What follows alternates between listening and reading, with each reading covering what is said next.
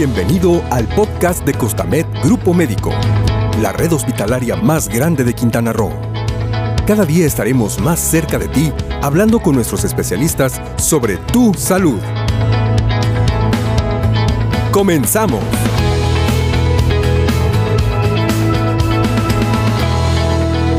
Bienvenidos a un episodio más de su programa favorito. Esto es el podcast de Costamed y yo soy Carlos García, su amigo y servidor. El día de hoy vamos a entrevistar a un tremendo personaje en nuestra institución, el doctor Omar Saldívar. Con él hablaremos sobre el servicio de telemedicina, pero primero que nada, mi estimado Omar, ¿cómo estás? ¿Qué tal, Carlitos? Eh, pues muy bien, muy bien, muchas gracias. Gracias por la invitación. Caray, escucho tremendo personaje y hasta yo me la creo. Muchas gracias. bueno, vamos a, empezar. Ya no me da gusto escuchar que, estás bien. Telemedicina. O sea, pues, ¿en qué consiste? No? O sea, si nos, si nos guiamos por el nombre, pues se entiende que hay una televisión o un sistema de pues, transmisión de por medio, pero ¿en qué consiste? Pues bueno, telemedicina es una herramienta que nos ayuda a nosotros para poder eh, ver a los pacientes, ya sea en hospitalización, ya sea en consulta externa o en cualquier otra instancia del hospital. Es una herramienta en la cual vamos a estar conectados por medio de un equipo de cómputo vamos a estar conectados por un programa especial y vamos a estar conectados con todas las herramientas necesarias para poder llevar a cabo esta consulta.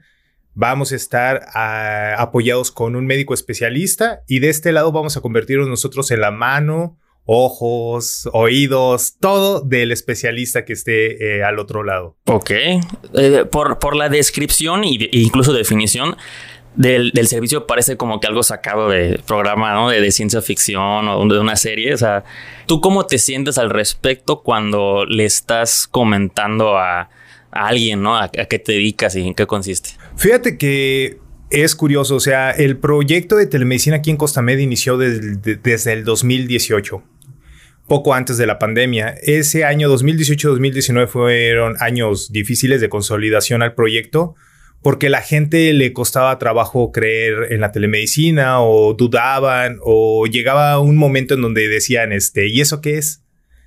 La pandemia vino a cambiar muchas cosas y entre ellos, eh, pues todo lo que es la consulta médica, todo lo que es el referente de, las nuevas tecnologías y las nuevas técnicas de ver a los pacientes. Y una de ellas fue la telemedicina. Muchos pacientes eh, aislados necesitaban seguimiento se dio a través de telemedicina. Otros tantos que ya eran crónico-degenerativos o eran pacientes de seguimiento no se acercaban a los hospitales, obviamente porque pues, el hospital era uno de los principales focos donde te podías contagiar. Claro. Entonces, en ese momento, ellos siguieron su tratamiento, siguieron todo su, este, todo su seguimiento a través de telemedicina. Y se dieron cuenta, no solamente aquí en Cozumel, no solamente en Quintana Roo, en todo el mundo, se dieron cuenta que telemedicina es una herramienta muy útil y es una herramienta real. Todavía llegué yo a escuchar comentarios de mismos compañeros que dudaban acerca de la telemedicina y hoy en día, pues gracias a la pandemia, hemos este, callado muchas, ahora sí que muchas bocas y hemos podido seguir trabajando eh, bastante bien en el proyecto. Como te dije, no es algo que parece sacado de la ciencia ficción, que pues crecimos viéndolo tal vez en películas, en caricaturas, y apenas ahora por la pandemia fue que se dio este boom, ¿no? Pero tú tienes alguna idea de cómo fue que empezó a darse este servicio, cómo fue que fue creado, digamos. Pues mira, en países de primer mundo como Estados Unidos o en Europa, se ha manejado desde hace más de 20 años. Es algo que se lleva manejando muchísimo tiempo. Aquí, si nos remontamos a Quintana Roo, te puedo decir que el primer, la primera vez que se utilizó telemedicina fueron en los años 20, un buque que estaba este, aislado o estaba contenido en cuarentena por un brote de cólera. Entonces, todas las indicaciones se dieron a través de radio, telecomunicación.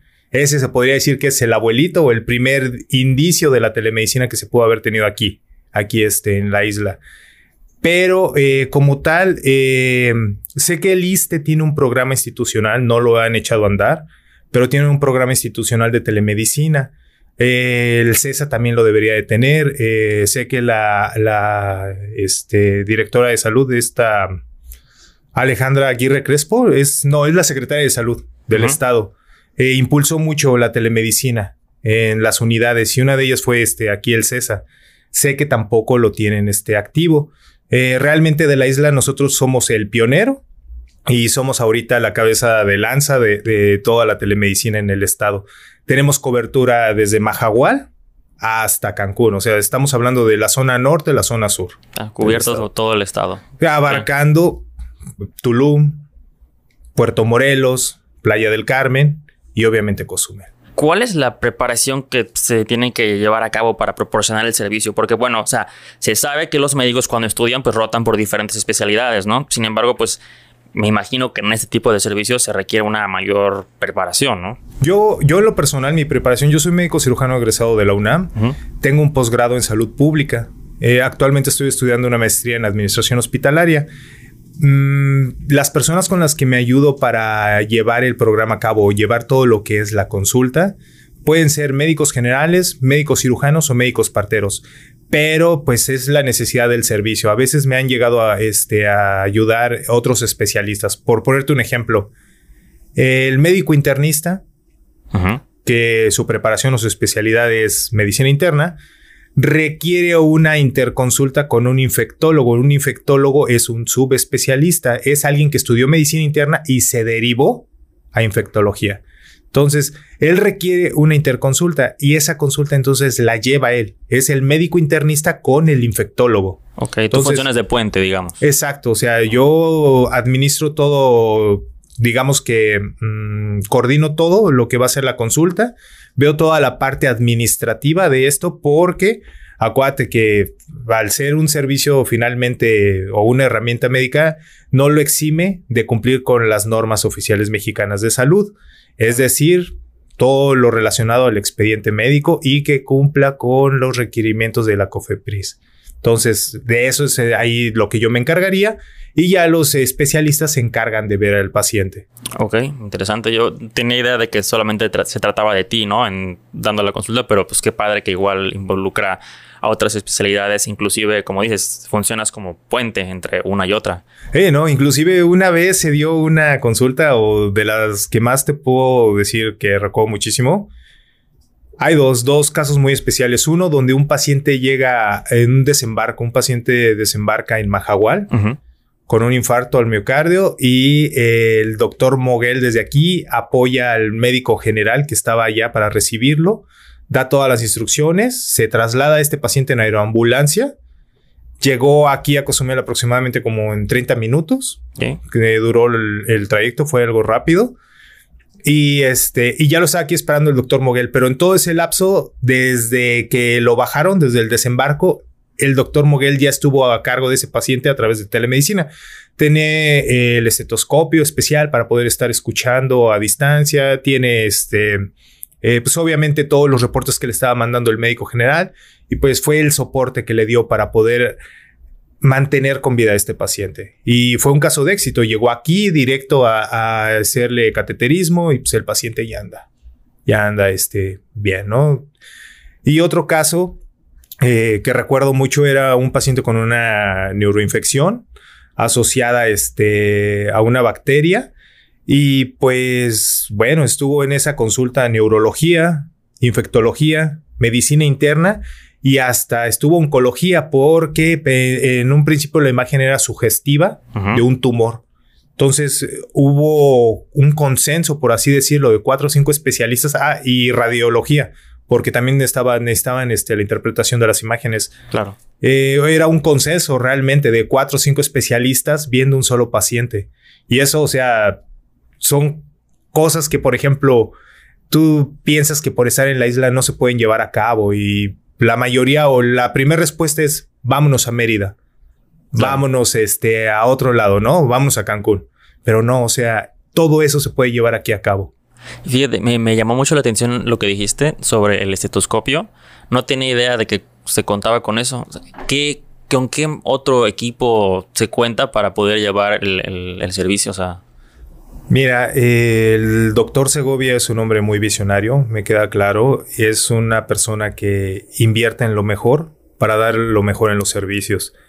Y en cuanto al equipo de telemedicina, él ha invertido eh, para poder crear los robots de manejo en todo el hospital.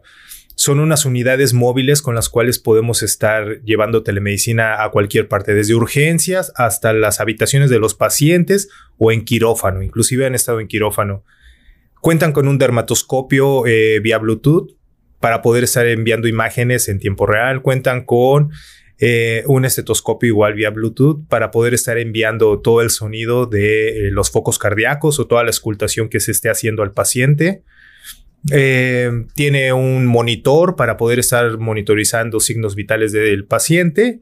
Y pues bueno, la conexión es independiente, no es dependiente del Wi-Fi, tiene su propia SIM para, para poder estar conectado donde sea. Y pues estos carritos están en todas las unidades. Son seis en total. Wow. Es verdaderamente impresionante. Y fíjate, justo te iba a preguntar sobre esto. Ya lo, ya lo, ya lo comentaste un poquito, pero sobre cirugías, o sea, ¿también has estado presente en cirugías o cómo es la intervención de telemedicina en una cirugía? Mira, eh, la telemedicina idealmente se puede hacer para todo lo que son la clínica. O sea, si tú quieres dividir en dos grandes ramas la medicina, lo puedes dividir en la rama clínica y la rama quirúrgica. Finalmente, ¿no? Hay más ramas, pero si lo hacemos así, podemos dividirlo así. En cuanto a la rama quirúrgica, apoyamos mucho a todo lo que es lo preoperatorio. Tenemos procesos o tenemos procedimientos, protocolos por los cuales el paciente va pasando paso a pasito, paso a pasito, consulta a consulta, para poder ir preparando su, su cirugía. Un ejemplo son los protocolos bariátricos que aquí tenemos.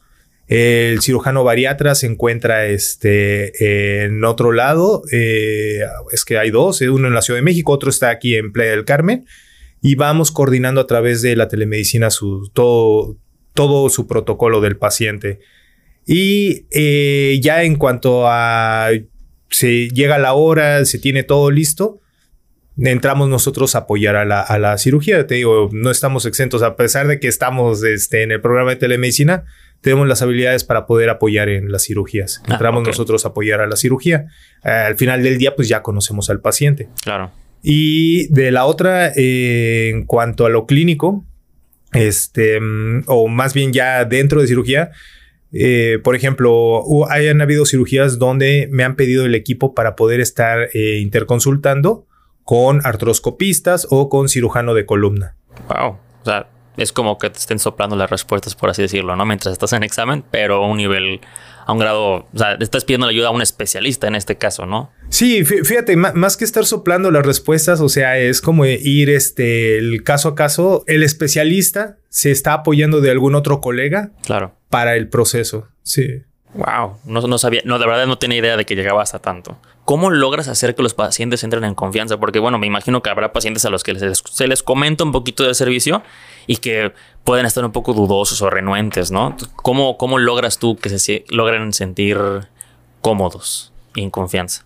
Pues mira, realmente eh, la gente se ha ido, ha ido conociendo el servicio. Al principio llegan dudosos, como todo, o sea, todo nuevo me dicen, oye, pues es que mi tratante, mi médico tratante va a estar al otro lado de, la computadora, ¿cómo me va a ver? ¿Cómo me va a checar? Pero ese es una gran, digamos que, un gran esfuerzo que tenemos que hacer nosotros al otro lado para poderle brindar la confianza.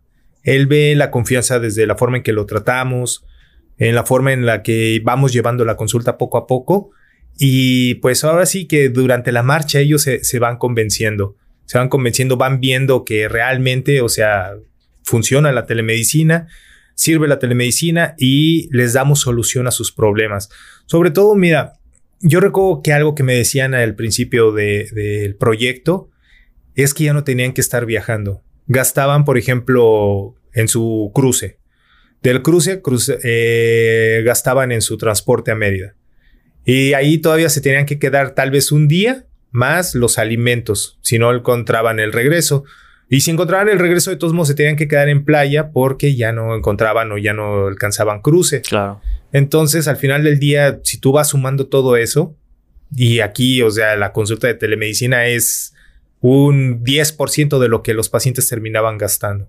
Entonces, pues eso, el beneficio a su bolsillo el beneficio de darles especialistas que no hay aquí en la isla, que no hay en la región, yo creo que ha sido la carta más fuerte que ha ayudado a convencerlos al servicio. Y te repito, después de la, de la pandemia, nos, nos facilitó mucho que la gente confiara más en la telemedicina. Ah, qué bueno, qué bueno. Sí, y sí, tienes mucha razón, ¿no? El, cruzar, el viajar a buscar especialistas o atenderse con alguien más, sí puede, pues, resultar bastante caro. Entonces, que tengan esa, esa opción, la verdad, es invaluable, ¿no? No, y por ejemplo, Carlitos, yo te puedo comentar, aquí en la isla, yo al menos no he conocido un solo oncólogo. Sin embargo, nosotros tenemos servicio de oncología. Eh, nuestro oncólogo es el doctor Iván Romarico, uno de los oncólogos más reconocidos en el estado de Puebla. Él está en el Ángeles Puebla, es una institución de bastante renombre allá. Y pues él ha aplicado aquí ya más de 20 quimioterapias en diferentes pacientes. Entonces, estamos hablando de que tenemos el servicio de oncología con todo y tratamiento de quimioterapia aquí en la comodidad de la isla, sin tener que irse a otro lado, sin tener que desplazar a, este tipo de pacientes. De por sí este tipo de pacientes ya están sufriendo algún desgaste físico importante y pues todavía tenerlos que mover, trasladar y todo, o sea, es complicado. Eh, aquí se les da sin ningún problema el tratamiento, el seguimiento, que es muy importante, o sea, no es de, ah, te doy la quimio y ya vete a tu casa, no, o sea, se les da el seguimiento para cuidar cualquier reacción que pudiesen tener posterior al tratamiento. Wow. Y somos los únicos. Exacto. Claro. Exacto. No, de todos los hospitales que hay en la isla, ninguno más lo hace. Hemos oído muy buenos comentarios, la verdad, por parte de los pacientes sobre el servicio, pero ¿cuál ha sido el caso más satisfactorio que has atendido? El que, el que te ha hecho sentir realizado como médico. hay varios, hay varios. Este, te puedo comentar que desde la atención de una pacientita que la estaban mal diagnosticando, estuvo rotando por varios hospitales de la isla y casi todos la estaban manejando como estrés, la estaban manejando como eh, un tema inclusive psiquiátrico y resulta que la pacientita realmente lo que tenía era fibromialgia y fue atendida a través de telemedicina y fue atendida a través de clínica del dolor y pues ella ahorita está feliz, inclusive sé que salió dando este muy buenos comentarios acerca del tratamiento y pues yo creo que es eh, ese agradecimiento que dio sobre todo al departamento, lo que, lo que me ha, me ha llenado mucho, ¿no? También, este, pues a lo largo de, de, de estos años que he estado al frente de telemedicina, te puedo decir que ha habido muchos casos donde hemos resuelto cosas donde el paciente con anterioridad se tenía que ir hasta Mérida o Ciudad de México y hemos resuelto ese tipo de cosas y que llegan los pacientes agradecidos y de verdad, o sea, me han llegado hasta con chocolates, con pastel, cosas así, ¿no? Porque se sienten agradecidos con el servicio, se sienten bien atendidos. Algo, algo que yo recuerdo eh, que me decían cuando era estudiante de medicina ya en, la facultad, es que siempre trates a tus pacientes como si se trataran de tus familiares. Y eso al día de hoy eh, intento, por lo menos trato de que siempre sea así. Trato de darles un trato amable, un trato cálido, un que se sientan en confianza. O sea, si están yendo al médico, no es por gusto, no es porque quieran verme a mí la cara, saludarme. O sea, están yendo porque tienen algo y se sienten mal. Y lo que menos necesitan es que alguien los reciba con mala actitud. Entonces, siempre trato de dar este, mi mejor cara ante los pacientes. Sí, eso es importantísimo, ¿no? Como dices, uno está yendo pues porque tiene que ir e incluso hay gente que no va porque precisamente se quiere evitar los regaños, se quiere evitar los malos tratos, ¿no?